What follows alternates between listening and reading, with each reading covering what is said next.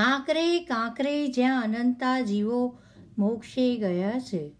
તેવા તીર્થાધિરાજ શત્રુંજય તીર્થને નમ. જેમણે ઇન્દ્રિયોને જીતી છે, તેવા જીતેન્દ્રિય વિતરાગ પરમાત્મા મહાવીર સ્વામીને નમ. જેમણે તપોવન સંસ્કાર પીઠો સ્થાપીને સંસ્કૃતિ રક્ષાનું ભગીરથ કાર્ય આદર્યું છે, તેવા યુગપ્રધાન આચાર્ય સંપન્યાસ ચંદ્રશેખર વિજયશ્રીજી મહારાજ સાહેબના ચરણોમાં કોટી કોટી વંદન. ભાગ બેમાં આરાધનાના પ્રભાવથી થતી દુઃખ મુક્તિનો મહિમા સાંભળ્યો. પરંતુ તારકોના આત્માની ખરી પ્રભાવકતા તો દોષ મુક્તિમાં છે, જે હવે ભાગ ત્રણમાં આપણે સાંભળીશું. તારકોના આત્માની ખરી પ્રભાવકતા તો દોષ મુક્તિમાં છે. તેઓ તો સર્વથા દોષમુક્ત થયા, પરંતુ તે કૃપાળુના પ્રભાવ ક્ષેત્રમાં જે ઝડપાય, તેઓ પણ પ્રાય અભવી દુર્ભવી ભારેકર્મી ભવી સિવાય ઓછા વત્તા અંશે દોષમુક્ત થઈ જાય. સમવસરણમાં આવતા જન્મથી જ વૈરી જીવોના વેરભાવ ખતમ થઈ જાય છે. ઉંદર બિલાડી, વાઘ, બકરી કે સાપ નોળિયાને તમે ત્યાં ગેલ કરતા જોઈ શકો. હિંસક જીવોનો હિંસક ભાવ, દુરાચારી જીવોનો મૈથુન ભાવ, ક્રોધીનો ક્રોધ અને અભિમાનીનું અભિમાન ત્યાં એકદમ ઓગળી જાય છે. તારકોના અતિશયથી એકદમ આછી પાતળી પણ છાંટ ધર્મદત્ત મુનિના આત્મામાં કે સંત ફ્રાન્સિસ રમણ મહર્ષિમાં યા તો પૂર્વે જણાવ્યું તેમ બળદેવ મુનિમાં જોવા મળે છે. આ આત્માઓના અહિંસક ભાવથી અન્ય જીવોની હિંસકતા ખતમ થઈ જતી હતી. હવે સમજાય છે કે તારક તીર્થંકર દેવોની પ્રભાવકતાને લીધે રસ્તાના કાંટા ઊંધા વળતા હતા, વૃક્ષો ઝૂકતા હતા, પંખીઓ પ્રદક્ષિણા દેતા હતા. ના, આ અતિશયોક્તિ નથી. આ તો એમના પ્રભાવની અલ્પોક્તિ છે. એમનું લોહી દૂધ જેવું સફેદ થાય, તેમાં તેમના વિશ્વ વાત્સલ્યતાનો પ્રભાવ જ કારણરૂપ બન્યો છે. જેમ જેમ આત્મામાંથી શુદ્ધિ બહાર આવતી જાય, તેમ તેમ તેની આડકતરી પેદાશ, એટલે કે બાય પ્રોડક્ટ રૂપે પુણ્યવૃદ્ધિ પણ થતી જાય. શુદ્ધિ સ્વકલ્યાણ કાજે રાખી લેવાની, પુણ્ય પર કલ્યાણ માટે ફાળવવાનું. બાજરાનો છોડ કહે છે, ઓ માણસો, તમે મારી બાજરી લઈ જાઓ, ઓ પશુઓ, તમે મારું ઘાસ લઈ જાઓ આપણે કહીએ, શુદ્ધિ અમે રાખીશું, પુણ્યનો લાભ સૌને મળે. તેવી પ્રભુને પ્રાર્થના કરીશું.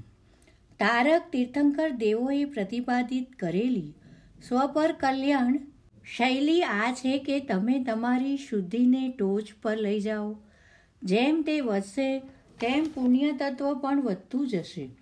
શુદ્ધિથી સ્વકલ્યાણ થશે, પુણ્યથી પર કલ્યાણ પણ થશે. શુદ્ધિ પુણ્યના સ્વામીનું અસ્તિત્વ માત્ર પરજીવોને સુખ, શાંતિ, આબાદી આપવા લાગે છે. એક પુણ્યોદયવાન વ્યક્તિનું પુણ્ય કર્મ ડૉક્ટરની યશ રેખાની જેમ અનેક પાપ કર્મોદયી આત્માઓના બેલેન્સમાં પડેલા પુણ્યોને ઉદ્દીરણાકરણ દ્વારા ઉદયમાં લાવી દઈને સુખી અને સમૃદ્ધ કરી શકે છે.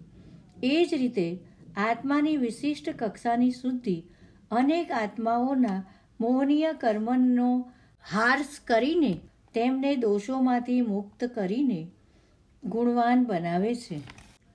પાતંજલ યોગમાં કહ્યું છે કે, એક આત્મા પોતાનામાં અહિંસાની પ્રતિષ્ઠા કરે, તો તેના જીવંત વર્તુળમાં આવતા ઉંદર બિલાડી જેવા જાતિવૈરી જીવોના હિંસક ભાવો ખતમ થઈ જાય છે. એક બ્રહ્મચારીની પાસે ઉપસ્થિત રહેનાર આત્માની વિષય વાસના નાસભાગ કરવા લાગે છે. આથી પોતાની દોષમુક્તિ કે ગુણ પ્રાપ્તિરૂપ સિદ્ધિ એ પરાર્થ બની જાય છે. ઉત્તરા સૂત્રમાં કહ્યું છે કે, એક આત્મા પોતાને જો એક દોષમાંથી બહુધા મુક્ત કરી દે, તો તેને તે દોષ વિજય દસ લાખ સૈનિકોના સૈન્ય ઉપર મેળવાતા વિજય કરતાં ચડિયાતો છે. એક જ દોષ વિજય, એક જ ગુણ પ્રાપ્તિ પણ અનાદિકાળથી સંસારમાં ભ્રમણ કરતા જીવ માટે શક્ય નથી. આ કામ દુઃખ વિજય અને સુખ પ્રાપ્તિ કરતાં ઘણું બધું કઠિન કામ છે. સર્વ વિરતી ધર્મની ઉપાસના, એ કોઈ તેની નીચેના માર્ગાનુસારિતા, સમ્યક દર્શન કે દેશ વિરતી કક્ષાના ધર્મોની ઉપાસનાથી અનંત ગુણ ચડિયાતી ઉપાસના છે. એટલે જ એમ કહી શકાય કે જો દસ લાખ માર્ગાનુસારી જીવો કે સમ્યક દ્રષ્ટિ આ દેશ વિરતીદર જીવો કરતાં એક જ સર્વ વિરતિધર આત્માની એક ક્ષણની ઉપાસના સકળ વિશ્વનું હિત કરવા સમર્થ છે. તો વિશ્વ કલ્યાણ માટે સર્વ વિરતી ધર્મને જ આરાધવો જોઈએ અને વિકસાવવો જોઈએ. તેની મજબૂતાઈમાં વિશ્વનું હિત છે. તેની નબળાઈમાં વિશ્વનું અહિત થવું સંભવિત છે. વિશ્વયુદ્ધને એ જ ટાળી શકે, વિશ્વયુદ્ધ લાવવામાં એ જ નિમિત્ત બની શકે. દરેક શ્રમણે પોતાનું શ્રામણીય નબળું ન પડી જાય. તે માટે ઉપદેશ માળામાં તેને પાંચ વસ્તુઓથી ખૂબ આઘા રહેવાની પ્રેરણા કરી છે. એક, આત્મપ્રશંસા. બે, પરનિંદા. ત્રણ રસનેન્દ્રિય લંપટતા, ચાર જાતિવાસના, પાંચ ચાર કશાયો. અસ્તુ, મૂળ વાતે આવીએ. આરાધનાઓ કહે છે કે અમે આરાધક ભાવ વિનાની હોઈએ તોય અમારી શક્તિ પ્રચંડ છે. ઓઝોનમાં પડેલા ગાબડાને પૂરી દેવું એ અમારે મન રમતવાત છે. ખેતી આદિમાં થયેલા ભયંકર નુકસાનો ભરપાઈ કરવા માટે અમારે એક રાત જ બસ છે. કેન્સરની ગાંઠ ઓગાળી દેવી એ અમારા માટે ભૂલકાની રમત જેવું કામ છે. સનત ચક્રી રામકૃષ્ણ પરમહંસની શક્તિથી કોણ અજાણ છે? મરવા પડેલા પતિને જીવતો રાખી દઈને પત્નીના લલાટે લખાયેલું વૈધવ્ય અધવચમાં જ ઉડાવી દેવું એ અમારો ડાબા હાથનો ખેલ છે. સ્વના કે પરના દુઃખોને દૂર કરવાનું કામ અમારા માટે જરાય મુશ્કેલ નથી. તમે તીવ્રતાથી અમારું સેવન કરો. પછી જુઓ, કેવા હેરત ભર્યા પરિણામો અમે લાવી મૂકીએ છીએ. પણ સબૂર, જો તમે સ્વ પરની દોષ મુક્તિની ભાવના રાખતા હો, તો તે તમારા એકલાનું કામ નથી.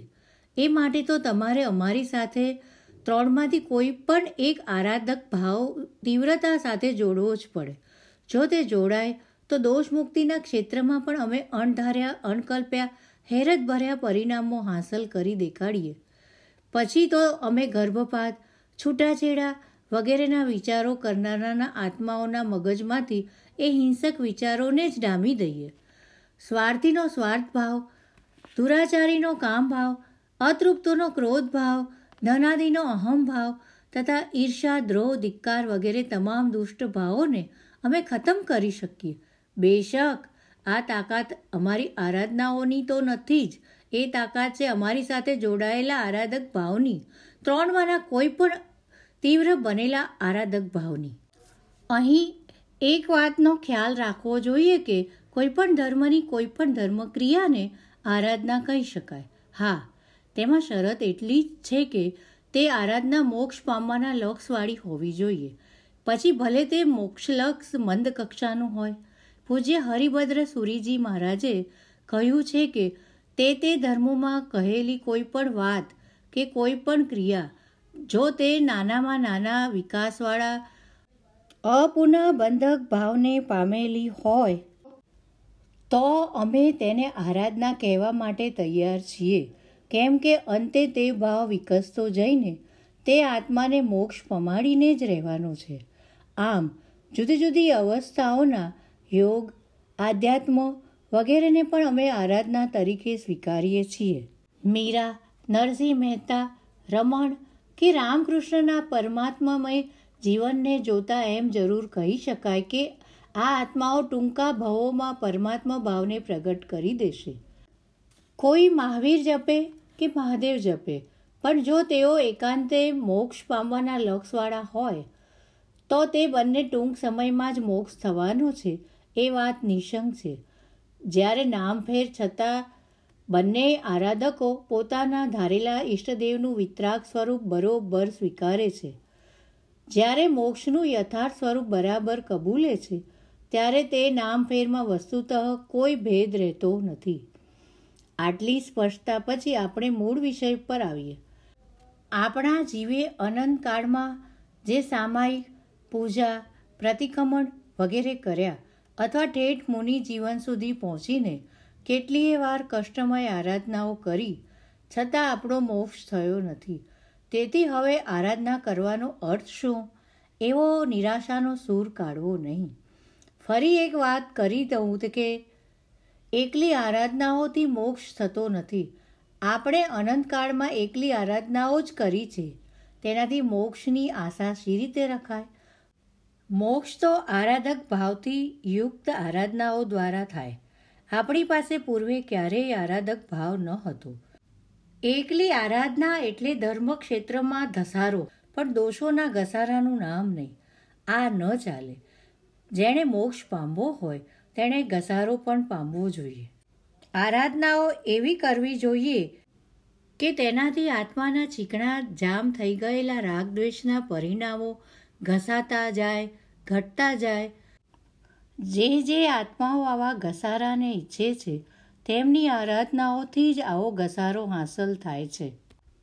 પણ પૂર્વે કરેલી અનંતી આરાધનાઓમાં ક્યારેય આપણા જીવે આવો ઘસારો ઈચ્છ્યો જ નથી. માટે તે આરાધનાઓ તરફ ધસારો જરૂર થયો, પણ તેનાથી મોક્ષ ન થયો. એ જ રીતે આરાધનાઓમાં ગતિ ખૂબ કરી પણ પ્રગતિ એટલે કે મોક્ષ ગમન જરાય ન થઈ. પેલો ઘાંચીનો બળદ ગોળ ગોળ ફર્યા કરે. સાંજ સુધીમાં દસ કિલોમીટર ચાલે, પણ બિચારો ઠેરનો ઠેર. જરાય પ્રગતિ એટલે કે આગે કૂચ ન પામે, માત્ર ગતિ કર્યા કરે. હવે આમાં આરાધનાનો શું વાંક? જેનો જવાબ આપણે ભાગ ચારમાં સાંભળીશું. પુસ્તકનું વાંચન કરતાં કરતાં, જાણતા અજાણતા કોઈ ઉચ્ચારની અશુદ્ધિ રહી ગઈ હોય, તો મારા અંતઃકરણથી મિચ્છામી દુક્રમ તથા શ્રવણ કરતા સર્વભાગ્યશાળીઓની ફરી વધુ આવતા ભાગમાં મળવાની વિનંતી સાથે રજા લઉં છું. જય જિનેન્દ્ર.